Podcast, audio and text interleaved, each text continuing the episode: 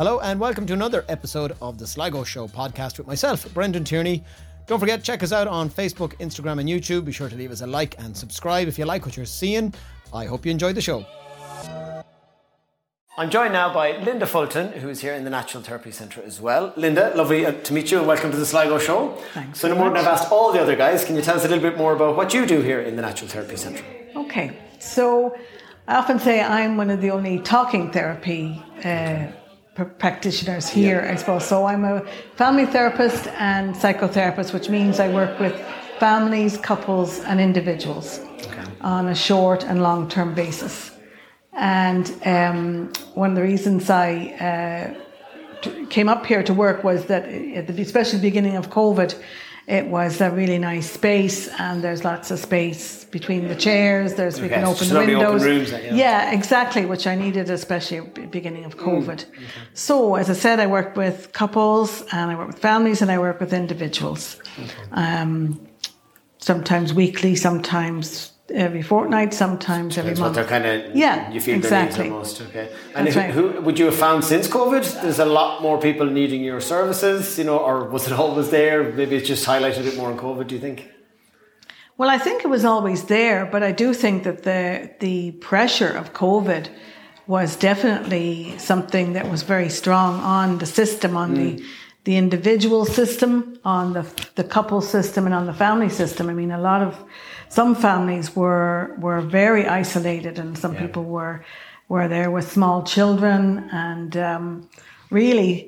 When I hear some stories, I think it's a miracle that some families and couples have got through Yeah. COVID in the isolation. They mightn't have been able to connect with uh, extended family as much to get support, you know, because they'd be afraid of spreading anything. Um, They'd be like there was a whole home schooling, working from home, everybody being in this uh, home, maybe where they would have normally been having the Just the social contacts and the mix and this. It was a real unnatural state for humans to be Totally. either on your own or just with one or two people all the time. Like it was, some people loved it, but I think an awful lot of people were affected in some way by it. Like so, absolutely and put it. extra pressure on the system. Yeah. a lot of extra pressure. And when, when someone is looking up your services, like, you know, when would you tell someone, like, oh, when do you think you'll need to come visit you? Is it like if you're starting to feel not right, or is it like, oh, this is getting out of hand? You know, do you find people kind of have to get to the last straw before they come to you, unfortunately? Is it, so if you said to someone now, the marriage isn't going well, or you're having real difficulty with the kids, like, look, when it starts to chip away, you're going, just, just come then, we can maybe heal hmm. those cracks before they become too big. Is that, would that be best advice? Yeah, I would, but I suppose it's like us as human beings, we often don't do that till things get, uh, you know, yeah, Like an you don't- injury, you wait to go to the Exactly. physio or until it's or really bad. a toothache might Yeah. get so strong you have to go to the dentist or your car, you know, starts a little rattle, but you don't go until it's really, you know what I mean? Yeah, yeah. So um, people often do wait, and some people, it's very, it can be difficult if they wait a long time because then, as I often say, it's like a lot of water has maybe gone under the bridge, Yeah. so it's uh, difficult to maybe claw back. But generally, um, you know, if people come in and they're open to looking at themselves and looking at the relationship, it's like looking at the system if it's a family or a couple, then usually uh, things can change, you know?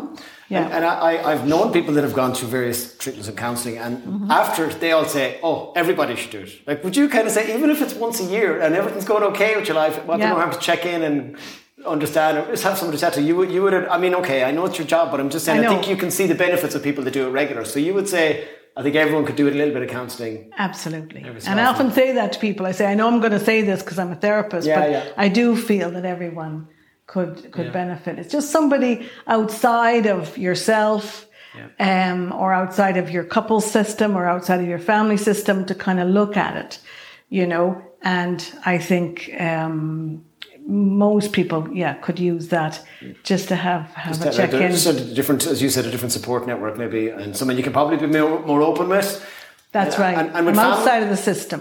Yeah, Yeah, true. that's true. right. And with, with families, even like when a new child comes along, it can be amazing for a while, and then it can be really difficult. And then I suppose that's pro- is that would that be a common area where people go, "Oh, God, we're really struggling with this. We need a bit of help, or it's affected our own relationship a few years down the line. I presume Yeah. that's kind of one of the key areas, something like that. That's right. Oh yeah, anything like that. I think. And and would Yeah. you uh, would you find that people are becoming more and more open now to the world of counselling and, and, and embracing it more? You know, since your Yeah. time doing it here, even. Oh yeah, I would feel Okay. that definitely. Like I started back in late eighties, I suppose, where Yeah. it was mostly the priests they would go to, or you know, the kind of way. Yeah, so yeah. I think people are far more open now.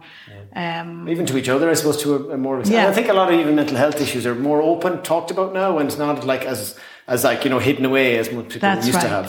That's right. Exactly. That, that makes your job a bit easier to get people talking. That's right. For sure. Yeah.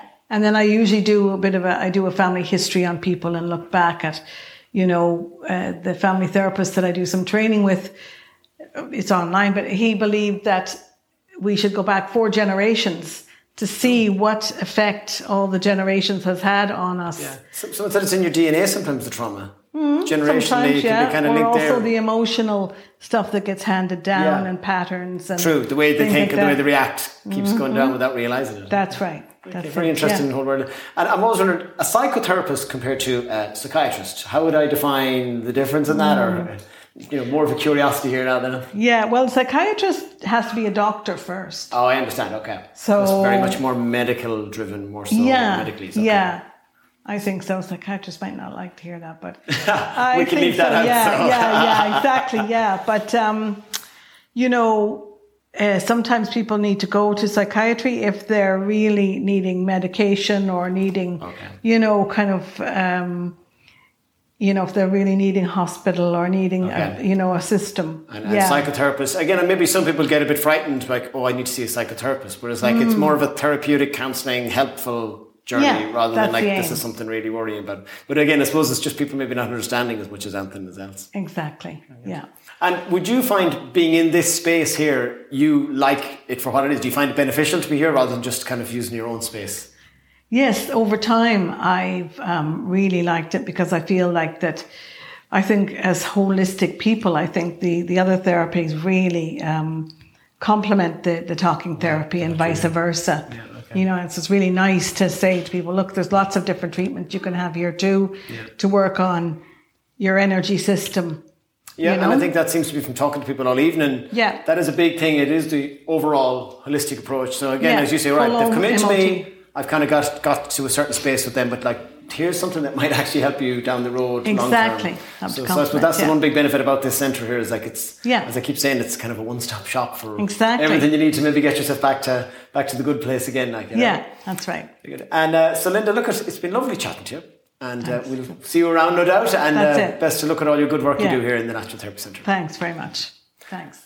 So that's it from us here at the Natural Therapy Centre. Uh, again, if you want to find out more, just go to uh, naturaltherapycentre.ie or find them on Instagram or Facebook.